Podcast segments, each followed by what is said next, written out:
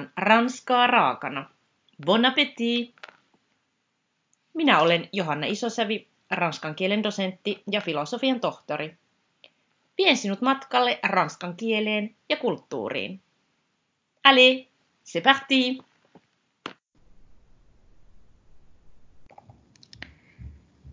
Tässä jaksossa vieraanani on valtiotieteen maisteri Jorma Turunen, jonka kirjan Ranskan vasemmiston tarina suuresta vallankumouksesta nykyhetkeen ilmestyi viime vuonna.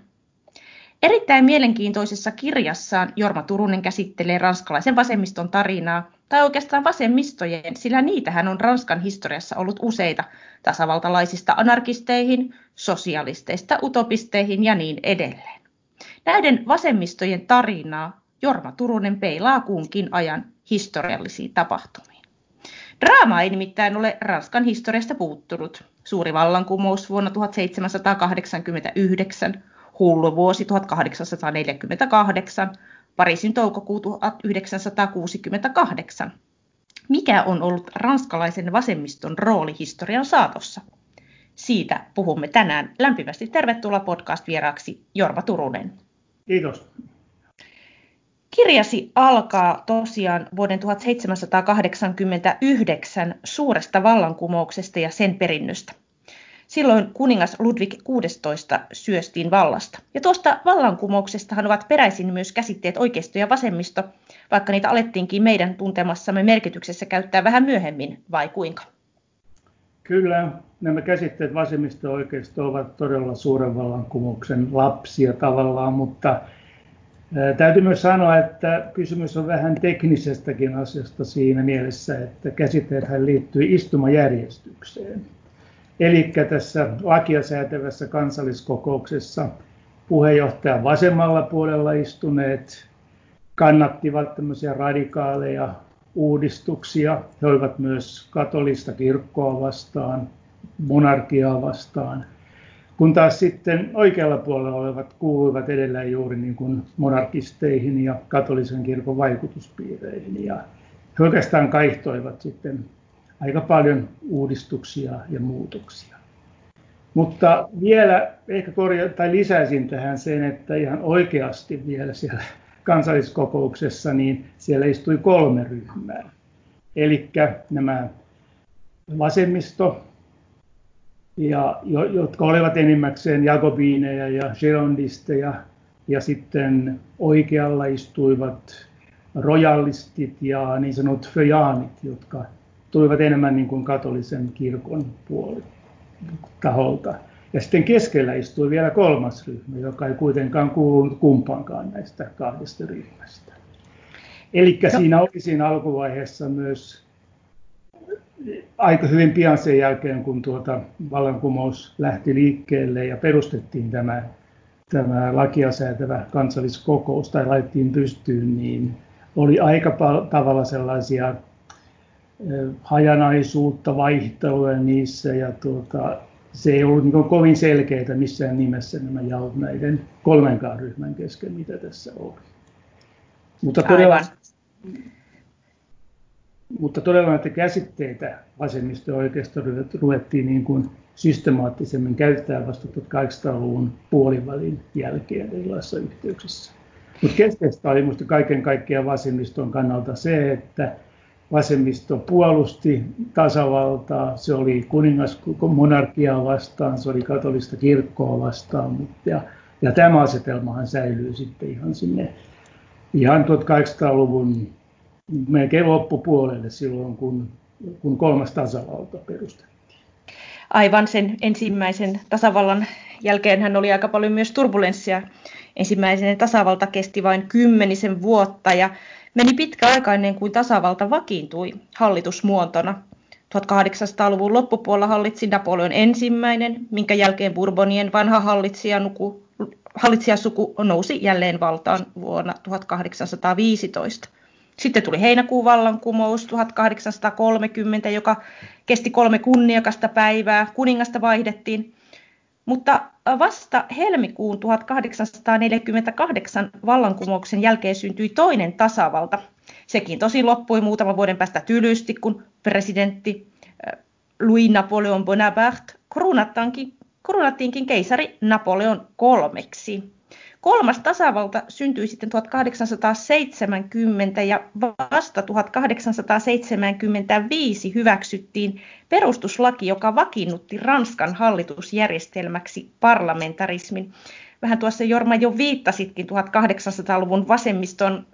Millainen rooli ranskalaisella vasemmistolla oli kaikissa näissä 1800-luvun myllerryksissä, kun tasavallat ja itsevaltiaiden ajat vaihtelivat? Lyhyesti kai voin ensin sanoa, että se oli, se oli erittäin tuota, todella mutkikas ja vaihteleva kaiken aikaa. Ja, ja todella 1800-luku muokkasi hyvin paljon ranskalaista vasemmistoa. Eli voitot ja tappiot seurasivat kai toisiaan ja oikeastaan vähän kaikkien tappioiden jälkeen niin kuin vasemmiston rakentaminen oli aloitettava alusta. Ja esimerkiksi näitä olivat 1830-luvun monet kapinat Pariisissa ja myös Lyonissa ja edekin tämä hullu vuosi 1848 ja sitten Pariisin kommunit 1871. Tässä jos, jos käy nyt 800-lukua hieman tarkemmin läpi, niin silloin oli tyypillistä, että vuosisadan alkupuolella oli paljon tämmöisiä erilaisia seuroja ja myös salaseuroja, jotka aika paljon kapinoivat vähän niin kuin omissa nimissään, mutta ennen kaikkea monarkiaa vastaan. Mutta esimerkiksi opiskelijat olivat aika paljon mukana näissä salaseuroissa ja, ja siinä, tota, he, mutta heillä ei juuri ollut kovin paljon niin kuin yhteyksiä kansaan tai, tai väestöön no, tai kan, no, niin kuin laajemmin. Ja ne oli todella aika pieniä seuroja, mutta yksi esimerkkihän näistä oli, oli esimerkiksi Pariisin kansanousut 1832, josta, johon oikeastaan, jota Victor Hugo sivuaa kirjassaan, kirjassaan Kurjat, ja siellä tuli aika, aika hyvin esille niitä tunnelmia, jotka olivat silloin silloin tämän kansannousun aikana vallitsevia. No ja, raskas, niin sano vaan, joo.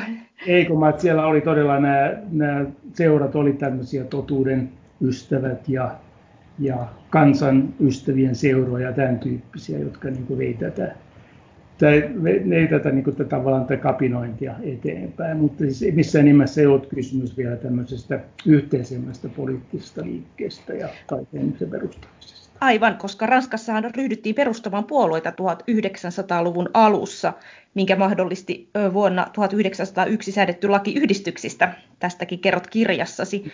Ja 1905 perustettiin yhdistynyt työväenpuolue, Kirjasi perusteella tuntuu siltä, että vasemmisto 1900-luvulla horjui jatkuvasti yhdistymisen ja hajantumisen välisessä tilassa. Mutta 1930-luvulla tuli vaalivoitto ja muodostettiin kansanrintamahallitus, ensimmäinen sosialistien johtama hallitus Ranskassa, ja sitä johti Leon Blum. Jorma, millainen hallitus kansanrintama oli, mitä se tavoitteli ja miten se onnistui? No se oli tietysti hyvin poikkeuksellista sen ajan Ranskassa, että se oli, se oli, halli, se oli poikkeuksellinen siinä mielessä, että pääministerinä toimi sosialisti Leon Blum. Ja, tuota, ja tausta oli se, että sosialistinen puolue voitti 1936 parlamenttivaalit ensimmäistä kertaa Ranskan historiassa.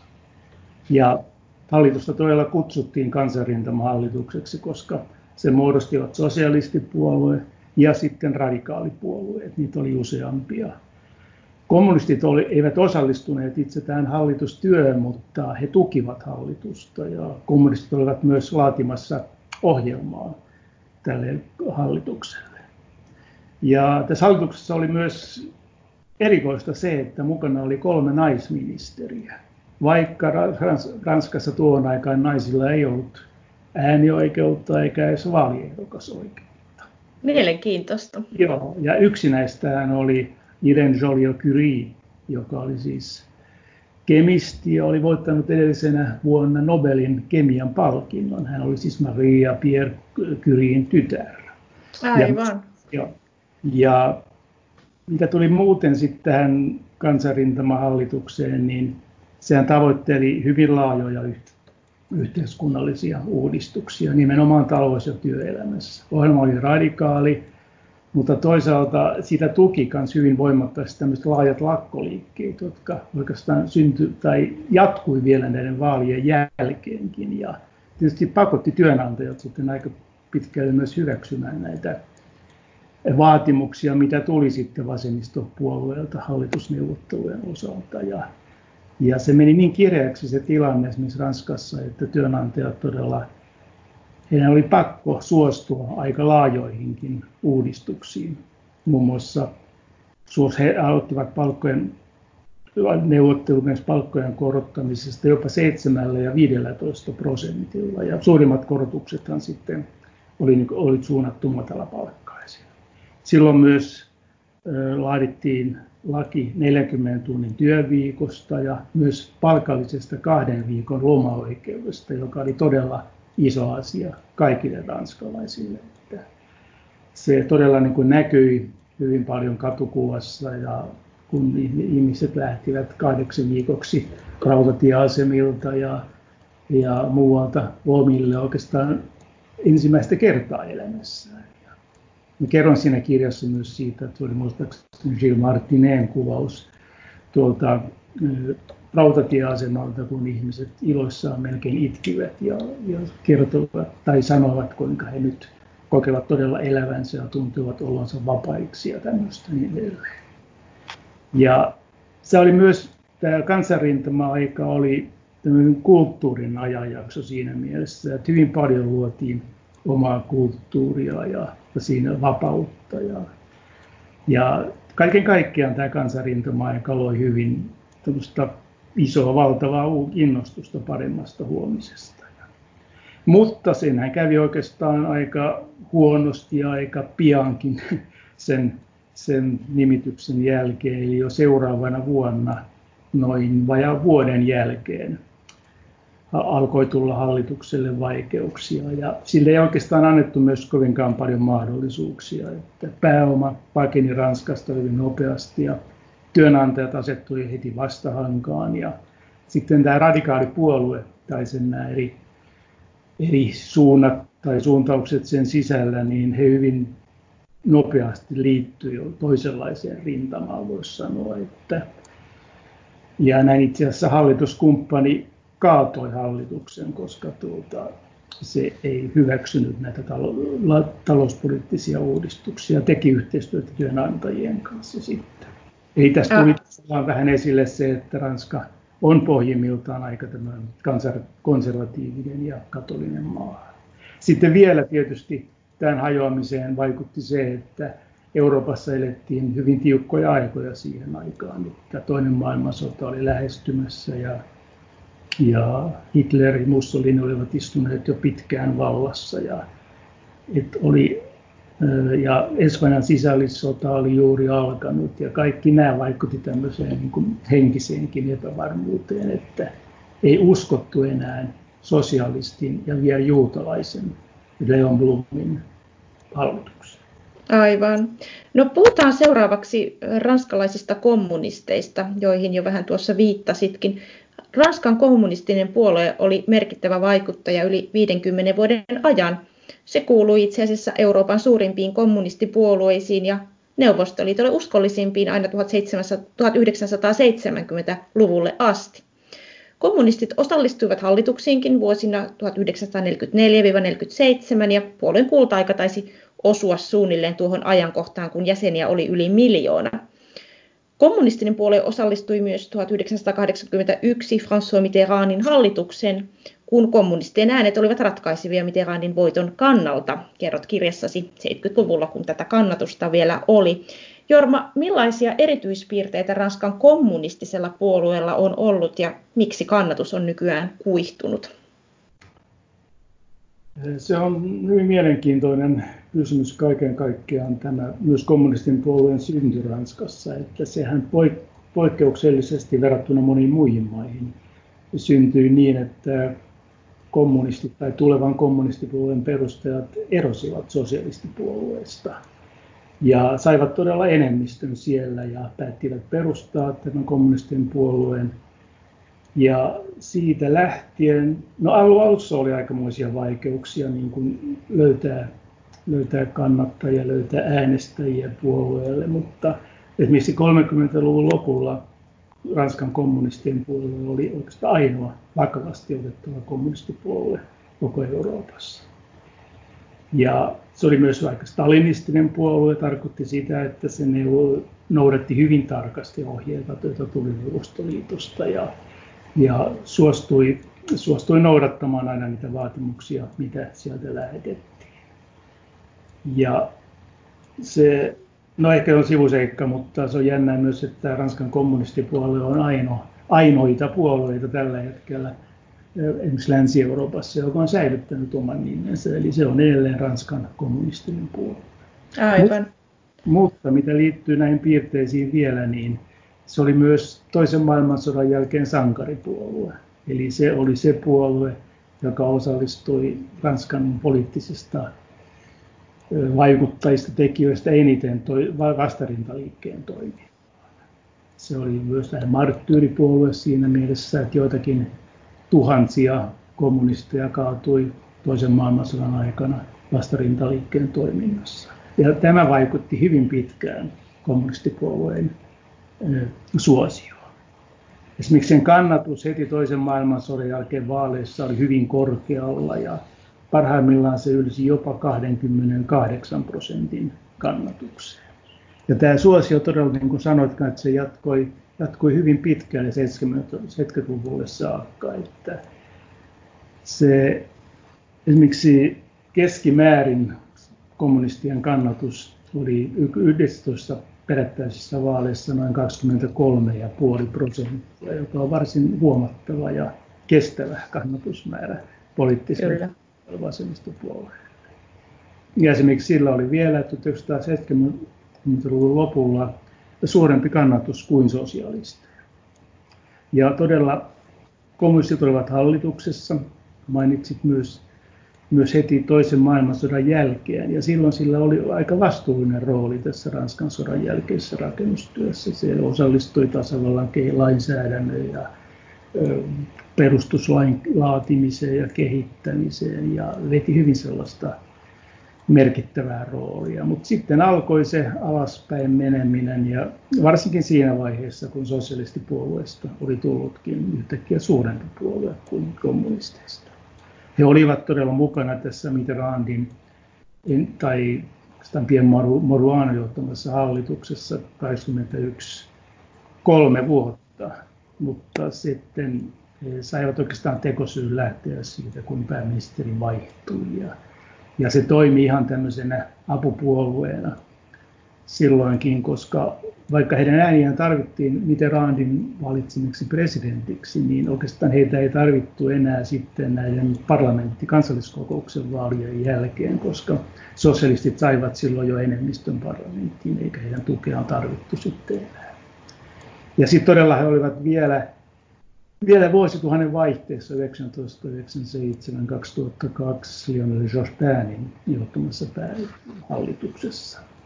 Ja se oli oikeastaan pisin aika, mitä he hallituksessa olivat, mutta se oli jo aika sellaista auringonlaskun aikaa. Ja yleensä on ollut niin, että hallitusvastuu on aina pudottanut kommunistien kannatusta ja niin kävi myös silloin vuosituhannen vaihteessa. Mutta vielä kommunisteista, niin vaikka puolue ei juuri pystynyt vaikuttamaan valtakunnallisessa politiikassa ja se ei ollut koskaan pääministeriasemassa, niin se korvasi aika pitkälle sitä kannatustaan sitten tämmöisellä laajoilla vastayhteiskunnilla, joita syntyi ennen kaikkea näissä kommunistijohtoisissa departementeissa ja, ja kunnissa ympäri Ranskaa. Tietysti kuuluisin on tämä Parisia ympäröivä punainen vyö, jossa, jossa kommunistien kannatus oli suurimmillaan 35-40 prosenttia. Ja siellä todella elettiin tämmöisessä vähän kommunistisessa yhteiskunnassa. Että siellä oli runsaasti kommunistitaustaisia yhteisöjä, järjestöjä, he vetivät mukaan ihmisiä toimintaan. Ei pelkästään poliittiseen toimintaan, vaan ihan tämmöisiin vapaa-ajan toimintoihin, kulttuurin alalla, nuoriso- ja naisjärjestöt, puolueet. Tavallaan niin kuin järjestivät erityyppistä toimintaa ja jotenkin niin kuin pidettiin huoli asukkaista ja tällä tavalla. Että se oli semmoinen, esimerkiksi mihin sosialistit eivät koskaan pystyneet. Enkä tiedä, onko tämmöisiä vastaavia malleja kovin paljon ollut ylipäätään muuallakin sitten. Mutta sitten mitä tulee Ai, ja kannatuksen kuihtumiseen, niin, niin se oli oikeastaan tietysti hyvinkin pitkä prosessi, että silloin Mitterrandin vaalivoiton jälkeen he alkoivat niin jäädä sosialistien varjoon ja sitten tietysti se liittyy myös elinkeinorakenteen muuttumiseen, että kun raskaan teollisuuden osuus alkoi vähentyä koko Ranskassa, niin sama, samalla myös kommunistien puolue alkoi menettää sekä jäseniään että, että kannattajia ja myös äänestäjiä. Ja silloin ylipäätään, kun yhteiskunta meni eteenpäin, niin tämmöinen kulutusyhteiskunnan voimistaminen, voimistuminen ja vapaa-ajan kulttuuri ja individualismin esiin nousu ei sittenkään suosinut kommunistista solidaarisuusajattelua. Mutta myöskään kommunistinen puolue itse oikein koskaan pystynyt uusiutumaan, että kun tämmöisiä reformeja ja remontteja yritettiin, niin aika pian nousi sitten sieltä omista militanttijoukoista sitten aktiiveja, vanhoillisia kommunisteja, entisiä stalinisteja, jotka tuota, vastustivat kaikkia tämmöisiä muutoksia. Että se syy oli aika paljon sitten siinä puolueen rakenteessa itsessään.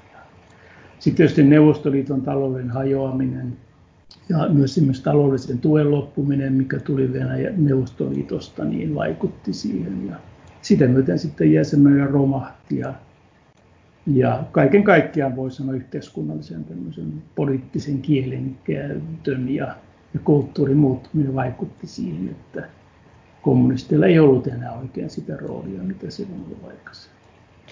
No, palataan ajassa vielä toisen maailmansodan jälkeen ja sosialisteihin. Ranskan neljäs tasavalta syntyi toisen maailmansodan jälkeen 1946 ja jatkui aina vuoteen 1958 asti, jolloin kenraali de Gaulle teki vallankauppauksen. Millaista aikaa tämä neljäs tasavalta toisen maailmansodan jälkeen oli ranskalaisille sosialisteille? Sosialistit yrittivät selviytyä ja ehkä nyt pärjäsivätkin aika hyvin, vaikka sehän oli koko niin kuin Ranskassa niin sisäpoliittisesti kovin levotonta ja riitaisaa aikaa. Tietysti tyypillistä oli se, että hallitukset ja pääministerit vaihtuivat tiuhaan ja oliko se niin, että hallituksen keski-ikä taisi olla noin kuusi kuukautta keskimäärin, eli siellä oli joku hallitus taisi päästä noin vuoden, vuoden ikään, mutta oli myös paljon hallituksia, jotka pysyivät pystyssä pari-kolme kuukautta ainoastaan. Mutta tietysti taloudellisesti Ranskalla meni aika hyvin. Marshall-apu auttoi siinä, että talous alkoi kukoistaa aika nopea, nopeasti ja mutta tietysti kylmä sota kaiken kaikkiaan siirti sitten sosialistit ihan eri leiriin kommunistien kanssa. Ja, mutta jotenkin se sosialistinen puoli oli kuitenkin vähän, vähän tämmöinen heikko ja aneeminen. Että vaikka he olivat aika paljon mukana hallituksissa, niin hyvin harvoin he pääsivät niin kuin pääministeriasemaan. Taisi olla kolmessa neljässä hallituksessa näin. Ja ja heillä oli sitten jatkuvia ongelmia myös tämän ideologiansa kanssa. Se on tietysti pitkä juttu, mutta, mutta tuo teoria ja käytännön välinen ongelma oli heidän vastasi, vaivasi kauan aikaa. Eli he yrittivät olla kovin marksilaisia, me enemmän kuin kommunistit, pelkästään saadakseen ääniä enemmän, ääniä enemmän vaaleissa, mutta ei se oikein onnistunut. Että. Ja kansanedustajat, jotka istuivat tuolla kansalliskokouksessa niin olivat kovin iäkkäitä. Ne oli aika paljon tämmöisiä alueellisia puoluepamppuja eri puolilta Ranskaa, jotka tavallaan hyväksyivät tämän vanhan kaavan, että he olivat vallankumouksellinen puolue, mutta jotenkin he, he pärjäsivät niissä neljännen valta tasavallan kiemuroissa, mutta ei nyt oikein onnistuneesti. Ja tietysti Mitterrandhan ei kuulunut sosialistipuolueeseen silloin neljännen tasavallan aikana. Hän vaikutti tämmöisessä, voisi sanoa keskusta vasemmistolaisessa liikkeessä. Ja ehkä Mitterrand oli myös hyvä esimerkki siitä, kuinka hän pärjäsi hyvin tämmöisessä vähän sekavassa ja tuota, ristiriitaisessa valtiossa tai politiikassa. Että hän oli 11 kertaa ministerinä tämän neljännen tasavallan aikana, eli aina hyvin osasi, osasi tuota, sopeutua uuteen tilanteeseen. Vielä ehkä tästä sosialistien roolista, että he joutuvat myös aika onnettomaan tilaan ihan ulkopoliittisesti siinä mielessä, että sosiaalidemokraattinen pääministeri Guy Mollet päätti, että Ranska lähtee mukaan Englannin kanssa hyökkäykseen Suetsin kanavan kansallistamista vastaan. Ja niinpä sitten Ranska, Englanti ja Israel hyökkäsivät ja sehän sai valtavan protestialun oikeastaan koko muussa maailmassa, mutta siellä oltiin mukana ja samaten Algerian sota, vaikka Gimoje ensin vastusti kovasti Algerian sotaan osallistumista, niin hyvin pian hän kuitenkin kannatti sodan jatkamista niin, että Ranska ei tule myöntämään itsenäisyyttä Algerialle hyväksyi jopa nämä kiikutukset Algerian sodassa ja niin, että se jätti niin kuin aika ikävän kuvan sitten myös sosialistipuolueen profiilista. Kyllä.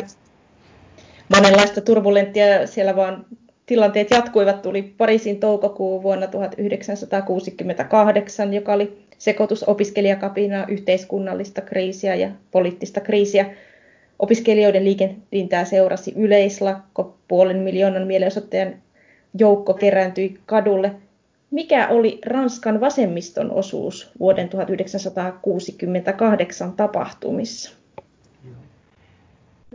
Jos tällä vasemmistolla tarkoittaa nyt ihan perinteistä vasemmistoa, sosiaalista niin voisi sanoa, että se oli hyvin vaatimaton se osuus. Että, koska toukokuun käynnistäjänä olivat nimenomaan opiskelijat ja nimenomaan tämä radikaali opis, opiskelijoiden pieni joukko. Eli siellä oli anarkisteja, maolaisia, trotskilaisia. Se joukko oli pieni, mutta sitten ihan tämmöisen, voisi sanoa poliisin väkivallan ja, ja vastustuksen takia, niin siihen liittyy hyvin nopeasti ihan tuhansia opiskelijoita mukaan, jolloin siitä tuli jo tämmöinen aikamoinen iso protestiliike verrattuna esimerkiksi muihin maihin, jossa Italiassa oli kai jotain vastaavaa, mutta ei jos, jossain muualla. Että meidän vanha valtaus on hyvin vaatimaton tähän verrattuna. niin, mutta mutta perinteinen vasemmisto, nimenomaan sosialistit ja kommunistit, oli, oli hyvin ymmällään ja ne ei oikein, ne olivat samalla myös näin opiskelijoiden näin jatkuvan pilkan kohteena, ja, mutta ei heitä koskaan näkynyt sitten myös näiden opiskelijoiden järjestämissä keskusteluissa, tilaisuuksissa, yliopistoilla tai Odeon teatterissa.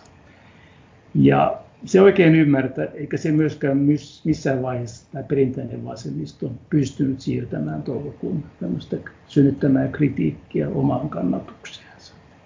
Tietysti voidaan sosialistien osalta puolustella sillä, että tämä vanha puolue SFIO oli aikamoisessa rappiotilassa, että sehän lakkasi osallistumasta parin vuoden sisällä.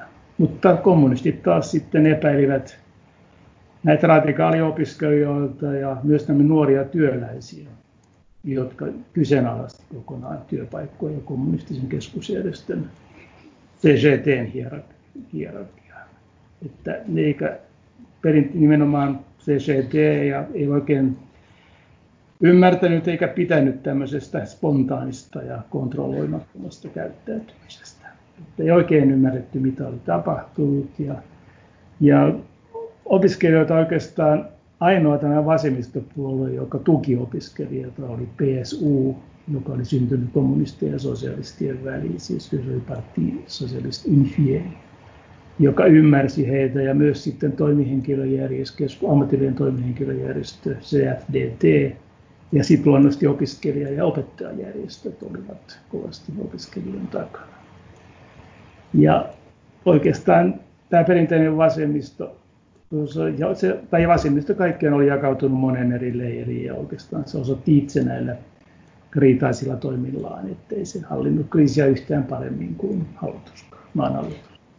No viides tasavalta nosti sitten valtaan ensimmäisen vasemmistolaisen presidentin, eli François Mitterrandin vuonna 1981, mutta kuten äsken kerroit, hän ei alun perin ollut sosialisti mutta kääntyi sitten myöhemmin. Eli 1981 sosialistit olivat Ranskassa saaneet vaalivoiton, vasemmisto oli noussut ensimmäisen kerran valtaan sitten 1930-luvun lyhyen kansanrintama hallituksen, josta puhuttiin. Ranskalla meni hyvin, Ranska oli yksi Euroopan rikkaimmista ja vaikutusvaltaisimmasta valtioista. Ranska oli myös valtio, jossa presidentillä oli erittäin laajat valtaoikeudet, laajimmat koko Euroopasta – Tuohon aikaan Ranskassa presidentin valtakausi kesti myös peräti seitsemän vuotta. Ja François Mitterrand hallitsi kaksi kautta peräkkäin aina vuoteen 1995 asti. Skandaalejakin paljastui varsinkin jälkeenpäin, oli salattu syöpä, pitkäaikainen avioliiton ulkopuolinen suhde, Jorma, miten sujui Mitterrandin yhteistyö toisista puolueista tulevien pääministereiden kanssa? Ensin oli Jacques Chirac, sitten Edouard Balladur. Ja mitä François Mitterrand saavutti presidenttinä? Niin, tämä yhteistyö näiden pääministerien kanssa, niin sehän oli todella uusi tilanne kaiken kaikkiaan. Että aika sama ei ollut tapahtunut ennen viidennen tasavallan aikana. Ja kyllä nämä molemmat sitten Mitterrandin osalta sijoittuivat hänen niin kuin molempien presidenttikausiensa, siis ensimmäisen ja toisen presidenttikauden loppuun. Ja tässähän pidettiin niin kuin karkeana työnjakona sellaista, että presidentti hoitaa ulkopolitiikan ja sitten pääministeri sisäpolitiikan. Tämä ei kyllä oikein ihan Mitterrandille sovinut, sopinut, koska hän pyrki puuttumaan asioihin muitenkin.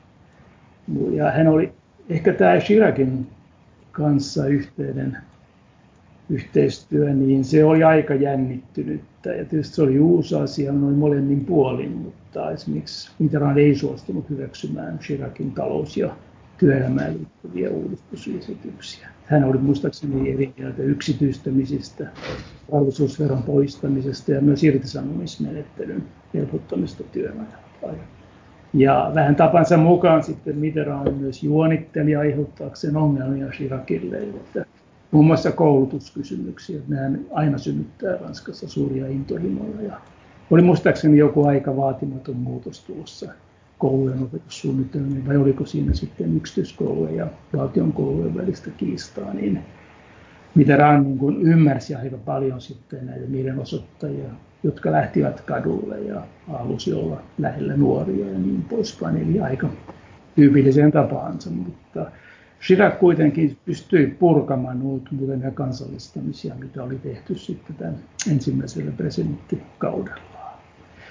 Paladyrin aikana taas se oli ihan viimeiset vuodet Mitterrandin presidenttikaudella, niin Mitterrand oli silloin jo vanha ja sairas presidentti, eikä hän kovin paljon puuttunut Baladyrin toimintaan. Muistaakseni hän, hän torjui näitä Baladyrin esityksiä näiden ydinasekokeiden aloittamisesta, jonka Chirac sitten toteutti myöhemmin.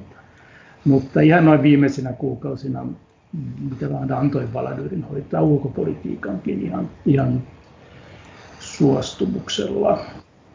Mutta sitten tietysti näistä saavutuksista, niin en tiedä se, miten Mitterrand sitten vaikutti loppujen lopuksi, mutta ihan noin lyhyesti, niin silloin kun Mitterrandista tuli presidentti, niin silloin hän yhdistettiin kovasti tämän yhteenottoa kapitalismin kanssa. Ei nyt ole kapitalismia kumota, mutta kuitenkin ja, mutta, ja siihen syydettiin paljon niin varoja, joka oikeastaan ei ollut enää mutta tietysti Mitterrandin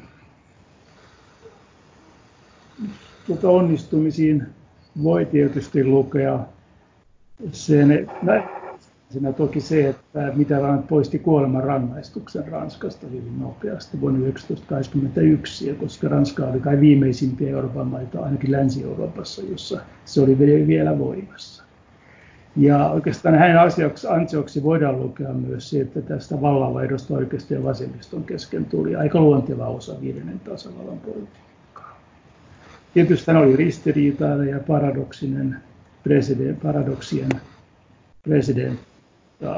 Samalla tietysti ovella ja sai, sai hoidettua monia asioita. Ja tietysti Eurooppa-politiikasta vielä, että hän varsinkin toisen kauden loppu, loppuaikanaan niin kuin korosti kovasti niin Ranskan, Ranskan asemaa Euroopassa. Ja hänellä oli aika iso rooli myös Saksan yhdistymisestä. Hän pelkäsi Saksan yhdistymistä ja tiesi, että Saksasta on tulossa hyvin vahva valtio. Ja aika paljon Mitterrandin ansiota oli se, että Saksan vahvan markan vastapainoksi luotiin sitten Eurooppaan yhteinen valuutta, eli euro. No, Ranska sai uudelleen sosiaali, sosialistipresidentin vuonna 2012, kun François Hollande valittiin. Nykyään presidentin valtakausi on Ranskassa tosiaan vain viiden vuoden pituinen, mutta Hollandista tuli kaikkien aikojen epäsuosituin presidentti, eikä hän asettunut enää edes uudelleen ehdolle. Hänen jälkeensä nousi 2017 Emmanuel Macron, joka tuli perinteisten puolueiden ulkopuolelta uudella puolueella La République en Marche. Sen sijaan sosialistit kärsivät täydellisen romahduksen myös kansalliskokousvaaleissa, kun kannatusta oli jäljellä enää vaivaiset 5,7 prosenttia. Kannatusten, kannatuksen menetys edellisiin vaaleihin verrattuna oli melkein 90 prosenttia. Jorma, mitkä seikat selittävät tämän sosialistien täydellisen romahduksen nykypäivän Ranskassa? Kyllä taustalla on aika useitakin tekijöitä ja sitten ei ehkä pitäisi liikaa syyttää yhtä henkilöä tämmöisestä romahduksesta, mutta kyllä aika paljon ongelma liittyi valitettavasti presidentti Hollandin itseensä, että hänhän tuota, oli oikeastaan yllätys se, että hän ylipäätään nousi sosialistien presidenttiehdokkaaksi. Siinä oli taustallaan oli tuo Dominic Strauss-Kahnin nämä seksiongelmat New Yorkilaisessa hotellissa, mutta että hän jäi tavallaan ainoaksi, ainoaksi vaihtoehdoksi sitten. Että hän oli, hänet tunnettiin aika harmaana puoluemiehenä, jolla ei juuri ollut, ollut tuota, karismaa. Tietysti talous oli vaikea sen suhteen, mutta voi sanoa kuitenkin, että Hollande epäonnistui aika voimakkaasti presidenttinä. Että hän kulki tappiosta ja kömmähdyksestä toiseen ja vaalilupaukset unohtuivat. Hän muun muassa piti oikein hienon hyvän puheen tuolla Le Bourgien lentokentällä vähän ennen näitä vaaleja, jossa julisti, että että rahamaailma on hänen päävihollisensa. Ja tietysti hän joutui tästä perääntymään, kun taloudessa meni huonosti. Ja, ja oli paljon skandaaleja, ministerien eroa, talousheikossa kunnossa. Ja, ja tietysti tällaisessa tilanteessa Ranskan vasemmisto on aina niin kuin altis uusiin ongelmiin. Ja, ja niinpä Ranskan kansalliskokouksessa syntyi hyvin voimakas oppositio tämän sosialistien oman ryhmän sisällä. Ja tietysti sitten viime kädessä, no se liittyy jo vähän Macroniin, mutta aika paljon sitten oli kyse lopulta siitä, että kun Macronin suosio alkoi jo ennen vaaleja 2017 niin voimakkaaksi, niin, ja kun Macron näki hyvin, hän tunsi hyvin sosialistit ja hän näki siinä tilaisuutensa, kun, kun maassa oli hyvin heikko sosialistipresidentti. Ja lopulta kävi niin, että Mitterrandhan ei edes asettunut itse presidenttiehdokkaaksi, joka oli myös poikkeuksellista. Sitä ei ollut koskaan aikaisemmin tapahtunut, että istuva presidentti ei tuota, lähde koittamaan uudelle kaudelle. Niin Hollande, joo. Hollande nimenomaan, joo. Joo. Siinä Hollande oli kyllä oikeassa itse. Mm. Ennustaminen on tunnetusti vaikeaa, mutta otetaan katse kristallipalloon. Voivatko Ranskan sosialistit ja vasemmisto ylipäänsä vielä nousta Ranskassa tästä ahdingosta? Todella tätä on, on vaikea, vaikea ennustaa. Ja, ja vielä tänä aikana, kun on epävarmuutta niin monesta asiasta, että milloin ylipäätään palataan normaaliin politiikkaan. Ja, ja koska, ja koska Macron nyt aiheutti vasemmistoon ja voisi sanoa oikeistoonkin ahdingon, niin aika paljon kysymys hänenkin tulevaisuudestaan, että miten se tulee vaikuttamaan vasemmiston tilaan. Ja kai keskeistä on silloin kysyä, että miten, kuinka kauan Macronin asema kestää vastarinnan kasvaessa. Tällä hetkellä se näyttää tietysti ihan hyvältä, vai en tiedä voiko sanoa nyt tämän korona-ajan keskellä näin, mutta suosio aina vaihtelee aika paljon ja nyt se taitaa olla laskussa viimeisten mielipidetiedostojen mukaan ja, ja on muassa kehittymässä jonkinlaista oppositiota hänelle nyt ainakin tuolla kansalliskokouksessa. Ilmeisesti ei kovin vakavaa, mutta kuitenkin. Ja mä puhun nyt tästä Macronista jonkin verran, koska se liittyy tähän sosiaalisuuteen. Eli että näyttää myös siltä, että Macronille ei millään löydy vakavasti otettavaa vaihtoehtoa, ei niin omien keskuudesta, ei vastustajien piiristä. Ja näyttää siltä, että ehkä on tulossa sama asetelma kuin 2017, eli vastakkainasettelu Macron ja Le. Mutta sekin on sitten vähän kiinni, että kuinka, miten ranskalaiset kokevat kahden vuoden päästä Macron, onko se suosio tallella ja, ja ollaanko he vielä innokkaita äänestämään Macronia, koska on myös kuullut aika paljon mielipiteitä ja ääniä, että olisiko nyt syytä jäädä kotiin kokonaan, joka tietysti voi lisätä läpi mahdollisuuksia, mutta joka on tietysti kamala tilanne sitten kaiken kaikkiaan. Vasemmistohan yrittää koota rivejään tällä hetkellä, koska on nyt huomattu todella, että, että on vain pari vuotta aikaa vaaleihin, jotta ne voisivat estää tämmöisen Macron-Le Pen-asetelman toistumisen, mutta en oikein usko. Vasemmisto on edellään hy- hyvin riitaisa. Ne vasemmiston ryhmät ovat hyvin pieniä. Ainoa asia ehkä on, että aina Ranskassa vasemmisto on luettu vihreät on nostaneet kannatusta, varsinkin Euroopan vaaleissa he ovat varsin hyvän ääniosuuden ja, ja parlamentaarikkoja Brysseliin, mutta toisaalta heidän uusi puheenjohtajansa Janil Jadot on sanonut, että ei oikein heitä kiinnosta yhteistyö vasemmiston kanssa, että todella se on riitainen. Mutta siinä, mutta kaiken kaikkiaan minusta on, tämä on hirveän iso kysymys ylipäätään muissakin maissa vasemmiston sosialistien tulevaisuus, että koska on puhuttu siitä, että kuinka uskottaa ja ylipäätään perinteiset puolueet, sosialistit ja oikeistopuolueet ovat ja ovatko väistymässä pois ylipäätään ja ja että oikeastaan niiden pitäisi jotenkin löytää semmoinen uusi vaihe kokonaan, jossa ehkä ymmärrettäisiin enemmän tätä nykyistä yhteiskuntaa, että välttämättä tämä perinteinen meno ei voi jatkua, että ehkä pitäisi enemmän kiinnostua tämmöisistä ryhmistä, jotka valvovat informaation tuottamista ja jakelua, olla siinä niin aktiivisemmin mukana.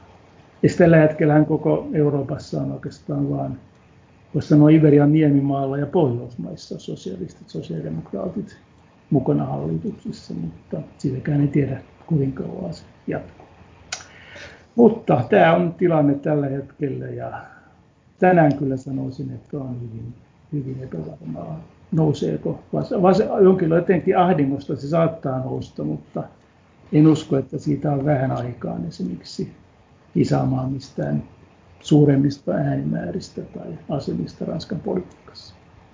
Jäämme mielenkiinnolla seuraamaan tilannetta. Tässä jaksossa vieraanani oli siis valtiotieteen maisteri Jorma Turunen, jonka kirja Ranskan vasemmiston tarina suuresta vallankumouksesta nykyhetkeen ilmestyi viime vuonna. Teos on erittäin sivistävää luettavaa ja avaa perspektiivin koko Ranskan poliittisen historian pidemmältä ajalta. Kannattaa siis lukea tämä teos. Lämmin kiitos vierailustasi Ranskaa raakana podcastissa, Jorma Turunen.